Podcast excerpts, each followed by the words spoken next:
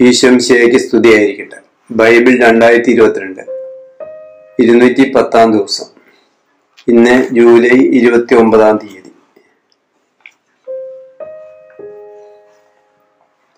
എന്റെ പേര് ആന്റണി. ഇന്നത്തെ വായന ബൈബിളിലെ ഇരുപത്തെട്ടാമത്തെ പുസ്തകമായ പ്രഭാഷകനിൽ നിന്നും ഇരുപത്തിയേഴ് മുതൽ മുപ്പത് വരെ അധ്യായങ്ങൾ. ഇന്നത്തെ വായന എല്ലാ സന്യസ്തർക്കും വേണ്ടി സമർപ്പിക്കുന്നു. പ്രഭാഷകൻ അധ്യായം ഇരുപത്തി ഏഴ് വിവിധ ഉപദേശങ്ങൾ. നിസാര ലാഭത്തിനു വേണ്ടി പാപം ചെയ്തിട്ടുള്ളവർ ഏകയും ഏറെയുണ്ട്. ദ്രവ്- ദ്രവ്യാഗ്രഹി പലതും കണ്ടില്ലെന്ന് നടിക്കുന്നു. കല്ലുകൾക്കിടയിൽ കുറ്റി ഉറച്ചിരിക്കുന്നത് പോലെ ക്രയവിക്രയങ്ങൾക്കിടയിൽ പാപം ഉറയ്ക്കുന്നു. ദൈവഭക്തിയിൽ ദൃഢതയും തീഷ്ണതയും ഇല്ലാത്തവന്റെ ഭവനം അതിവേഗം നശിക്കും. ഉപയോഗശൂന്യമായവ അരിപ്പയിൽ ശേഷിക്കുന്നത് പോലെ മനുഷ്യന്റെ ചിന്തയിൽ മാലിന്യം തങ്ങി നിൽക്കും. കുശവന്റെ പാത്രങ്ങൾ ചൂളയിൽ എന്ന പോലെ മനുഷ്യൻ ന്യായവാദത്തിലൂടെ പരിശോധിക്കപ്പെടുന്നു. വൃക്ഷത്തിന്റെ ഫലം കർഷകന്റെ സാമർഥ്യം വെളിവാക്കുന്നു. ചിന്തയുടെ പ്രകടനം മനുഷ്യന്റെ സ്വഭാവത്തെയും ഒരുവന്റെ ന്യായവാദം കേൾക്കാതെ അവനെ പുകഴ്ത്തരുത്. അതാണ് മനുഷ്യനെ പരീക്ഷിക്കാനുള്ള മാർഗം. നീതിയെ പിന്തുടർന്നാൽ നിനക്കത് ലഭിക്കും. മഹനീയ അങ്കി പോലെ അത് ധരിക്കുക. പക്ഷികൾ സ്വന്തം വർഗത്തോട് കൂട്ടം ചേരുന്നത് പോലെ സത്യസന്ധത സത്യസന്ധനോട് ചേരുന്നു. സിംഹം ഇരയ്ക്ക് വേണ്ടി പതിയിരിക്കുന്നു. പാപം പാപിയെ കാത്തിരിക്കുന്നു. ദൈവഭക്തന്റെ വിവേകം സുദൃഢമാണ്. മൂടനു ചന്ദ്രനെ പോലെ മാറ്റം സംഭവിക്കുന്നു. മൂടനെ വിട്ടൊഴിയാൻ നോക്കുക. ബുദ്ധിമാനെ വിട്ടുപോകരുത്. ബോഷന്റെ സംസാരം നിന്ദ്യവും അവന്റെ ചിരി അനിയന്ത്രിതവും പാപകരവുമാണ്. ആണയിടുന്നവരുടെ സംസാരം കേൾക്കുമ്പോൾ രോമഹർഷം ഉണ്ടാവുന്നു. അവരുടെ കലഹം കലഹം കേൾക്കുന്നവൻ ചെവി പൊത്തുന്നു. അഹങ്കാരികളുടെ മത്സരം രക്തച്ചൊരിച്ചിലിനിടയാക്കുന്നു. അവരുടെ ദോഷം കർണ കഠോരമാണ് രഹസ്യം പാലിക്കാത്തവന് വിശ്വസ്തത നഷ്ടപ്പെടുന്നു. അവൻ അവന് ആപ്തമിത്രം ഉണ്ടാവുകയില്ല. സുഹൃത്തിനെ സ്നേഹിക്കുകയും അവനോട് വിശ്വസ്തത പാലിക്കുകയും ചെയ്യുക. നീ അവന്റെ രഹസ്യം വെളിപ്പെടുത്താൻ ഇടയായാൽ അവനോടുകൂടെ നടക്കരുത്. എന്തെന്നാൽ ശത്രുവിനെ നശിപ്പിക്കുന്നത് പോലെ നീ അയൽക്കാരന്റെ സൗഹൃദം നശിപ്പിച്ചു. കയ്യിലിരുന്ന പക്ഷിയെ തുറന്നു വിടുന്നത് പോലെ നീ അയൽക്കാരനെ അകറ്റി. അവനെ വീണ്ടും കിട്ടുകയില്ല. പിന്തുടരാനാകാത്ത വിധം അവൻ അകന്നിരിക്കുന്നു. വലയിൽ നിന്ന് മാൻ എന്ന പോലെ അവൻ രക്ഷപ്പെട്ടിരിക്കുന്നു. മുറിവാണെങ്കിൽ വെച്ച് കെട്ടാം. ദൂഷണത്തിന് ശേഷവും അനുരഞ്ജന സാധ്യതയുണ്ട്. രഹസ്യം വെളിപ്പെടുത്തിയാൽ പിന്നെ പ്രതീക്ഷയ്ക്ക് വകയില്ല. കണ്ണു ചിമ്മുന്നവൻ തിന്മ നനയ്ക്കുന്നു. അവനെ തടയാൻ ആർക്കും കഴിയുകയില്ല. നീ കേൾക്കെ അവൻ മധുരമായി സംസാരിക്കും. നിന്റെ വാക്കുകളെ അവൻ ശ്ലാഘിക്കും. എന്നാൽ പിന്നീട് അവൻ സ്വരം മാറ്റും. നിന്റെ വാക്കുകൊണ്ട് തന്നെ നിന്നെ കൊടുക്കും. ഞാൻ വെറുക്കുന്ന പലതുമുണ്ട് എന്നാൽ ഒന്നും അവന് തുല്യമല്ല. കർത്താവ് പോലും അവനെ വെറുക്കും. നേരെ മുകളിലേക്ക് കല്ലെറിയുന്നവൻ തന്റെ തലയിലേക്ക് തന്നെയാണ് എറിയുന്നത്. ചതിപ്രയോഗം ചുറ്റും മുറിപ്പെടുത്തുന്നു. താൻ കുഴിച്ച കുഴിയിൽ തന്നെ വീഴും. താൻ വച്ച കണി കെണിയിൽ തന്നെ കുടുങ്ങും. താൻ ചെയ്ത തിന്മ തന്റെ മേൽ തന്നെ പതിക്കും. അത് എവിടെ നിന്ന് വന്നെന്ന് ആ- അവൻ അറിയുകയില്ല. അഹങ്കാരിയിൽ നിന്ന് പരിഹാസവും ദൂഷണവും പുറപ്പെടുന്നു. പ്രതികാരം സിംഹത്തെ പോലെ അവനു വേണ്ടി പതിയിരിക്കുന്നു. ഭക്തൻ വീഴുമ്പോൾ ആനന്ദിക്കുന്നവൻ കെണിയിൽ കുടുങ്ങും. മരണത്തിനു മുമ്പ് വേദന അവന് വിഴുങ്ങും. കോപവും ക്രോധവും മ്ലേച്ഛമാണ്. അവ എപ്പോഴും ദുഷ്ടനോടുകൂടെയുണ്ട്. അദ്ധ്യായം ഇരുപത്തെട്ട്. തെറ്റുകൾ ക്ഷമിക്കുക. പ്രതികാരം ചെയ്യുന്നവനോട് കർത്താവ് പ്രതികാരം ചെയ്യും. അവിടുന്ന് അവന്റെ പാപം മറ മറക്കുകയില്ല. അയൽക്കാരന്റെ തിന്മകൾ ക്ഷമിച്ചാൽ നീ പ്രാർത്ഥിക്കുമ്പോൾ നിന്റെ പാപങ്ങളും ക്ഷമിക്കപ്പെടും. അയൽക്കാരനോട് പക വച്ചു പുലർത്തുന്നവൻ കർത്താവിൽ നിന്ന് കരുണ പ്രതീക്ഷിക്കാമോ? തന്നെ പോലെയുള്ളവനോട് കരുണ കാണിക്കാത്തവൻ പാപത്തിനു വേണ്ടി പ്രാർത്ഥി പാപമോചനത്തിനു വേണ്ടി പ്രാർത്ഥിക്കുന്നത് എങ്ങനെ? മർത്തിൻ വിദ്വേഷം വച്ചുകൊണ്ടിരിക്കുന്നെങ്കിൽ അവന്റെ പാപങ്ങൾക്ക് ആര് പരിഹാരം ചെയ്യും? ജീവിതാന്തം ഓർത്ത് ശത്രുത അവസാനിപ്പിക്കുക. നാശത്തെയും മരണത്തെയും ഓർത്ത് കൽപ്പനകൾ പാലിക്കുക. കൽപ്പനകൾ അനുസരിച്ച് അയൽക്കാരനോട് കോപിക്കാതിരിക്കുക. അത്യുന്നതന്റെ ഉടമ്പടി അനുസ്മരിച്ച് മറ്റുള്ളവരുടെ കുറ്റങ്ങൾ അവഗണിക്കുക. കലഹത്തിൽ നിന്നൊഴിഞ്ഞാൽ പാപങ്ങൾ കുറയും. കോപിഷ്ടൻ കലഹം ജ്വലിപ്പിക്കുന്നു. ദുഷ്ടൻ സ്നേഹിതനെ ദ്രോഹിക്കുകയും സമാധാനത്തിൽ കഴിയുന്നവരുടെ ഇടയിൽ ശത്രുത ഉളവാക്കുകയും ചെയ്യുന്നു. വിറകിനൊത്ത് തീ ആളുന്നു. ദുശാഠ്യത്തിനൊത്ത് കലഹം കരുത്തിനൊത്ത് കോപം ധനത്തിനൊത്ത് ക്രോധം. തിടുക്കത്തിലുള്ള വാഗ്വാദം അഗ്നി ജ്വലിപ്പിക്കുന്നു. പെട്ടെന്നുള്ള ശണ്ട രക്തച്ചൊരിച്ചിൽ ഉളവാക്കുന്നു. ഊതിയാൽ തീപ്പൊരി ജ്വലിക്കും. തുപ്പിയാൽ കെട്ടുപോകും. രണ്ടും ഒരേ വായിൽ നിന്ന് തന്നെ വരുന്നു. പരദൂഷണം. പരദൂഷകനും ഏഷണിക്കാരനും ശപിക്കപ്പെട്ടവർ. സമാധാനത്തിൽ കഴിഞ്ഞിരുന്ന അനേകരെ അവർ നശിപ്പിച്ചിട്ടുണ്ട്. അപവാദം അനേകരെ തകർക്കുകയും ദേശാന്തരങ്ങളിലേക്ക് ചിതറിക്കുകയും ചെയ്തിട്ടുണ്ട്. അത് പ്രബല നഗരങ്ങളെ നശിപ്പിക്കുകയും ഉന്നതന്മാരുടെ ഭവനങ്ങൾ തട്ടിമറിക്കുകയും ചെയ്തിട്ടുണ്ട്. അപവാദം ധീരവനിതകളുടെ ബന്ധം വിച്ഛേദിക്കുകയും അവർക്ക് അധ്വാനഫലം നിഷേധിക്കുകയും ചെയ്തിട്ടുണ്ട്. അപവാദത്തിന് ചെവി കൊടുക്കുന്നവൻ സ്വസ്ഥത അനുഭവിക്കുകയോ സമാധാനത്തിൽ കഴിയുകയോ ചെയ്യുകയില്ല. ചാട്ട കൊണ്ടടിച്ചാൽ തിണർപ്പുണ്ടാകും. നാവുകൊണ്ട് പ്രഹരിച്ചാൽ അസ്ഥികൾ തകരും. വാഴ്ത്തല അനേകരെ വീഴ്ത്തിയിട്ടുണ്ട്. നാവുകൊണ്ട് വീഴ്ത്തപ്പെട്ടവർ അതിൽ ഏറെയാണ്.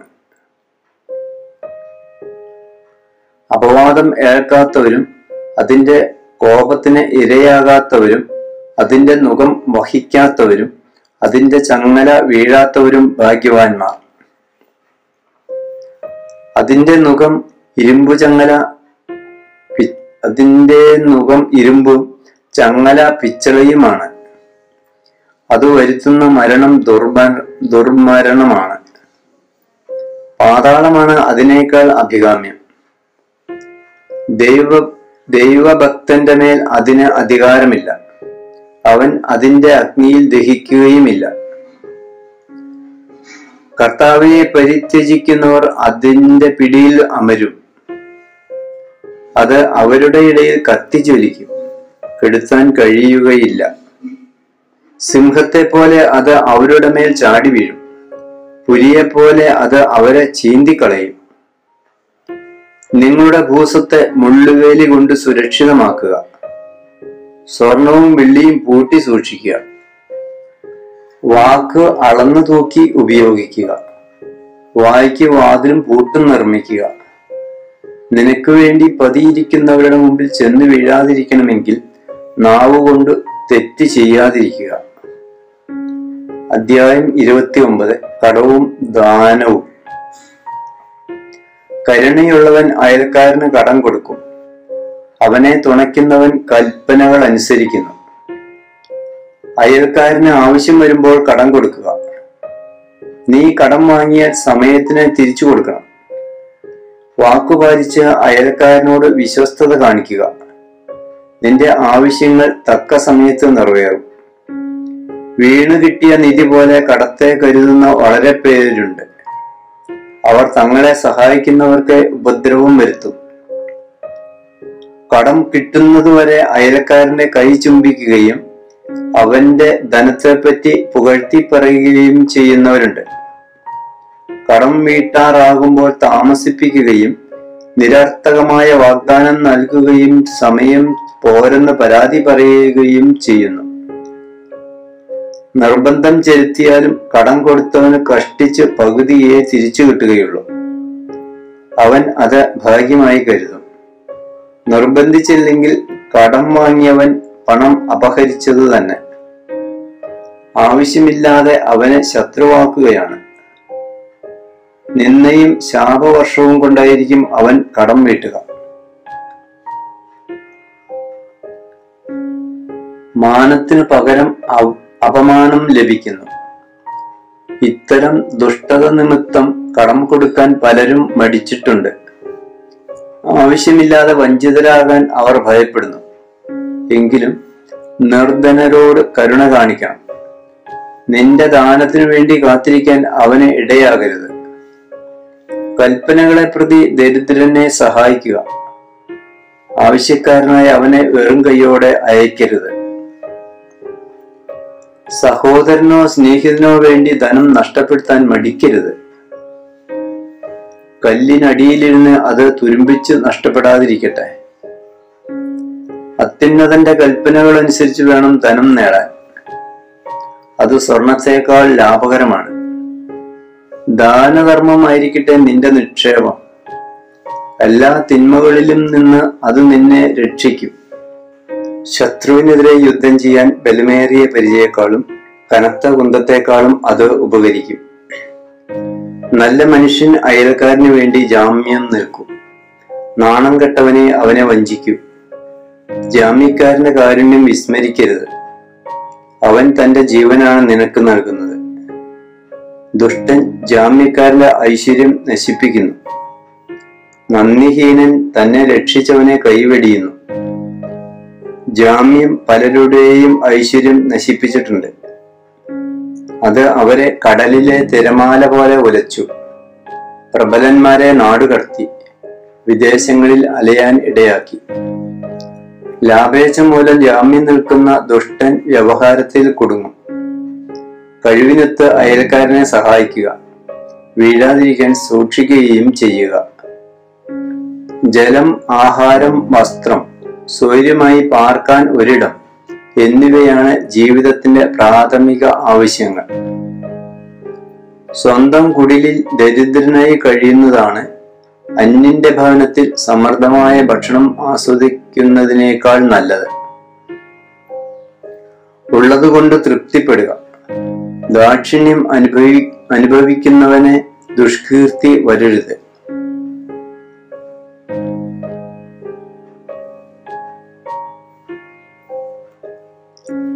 ഉള്ളതുകൊണ്ട് തൃപ്തിപ്പെടുക.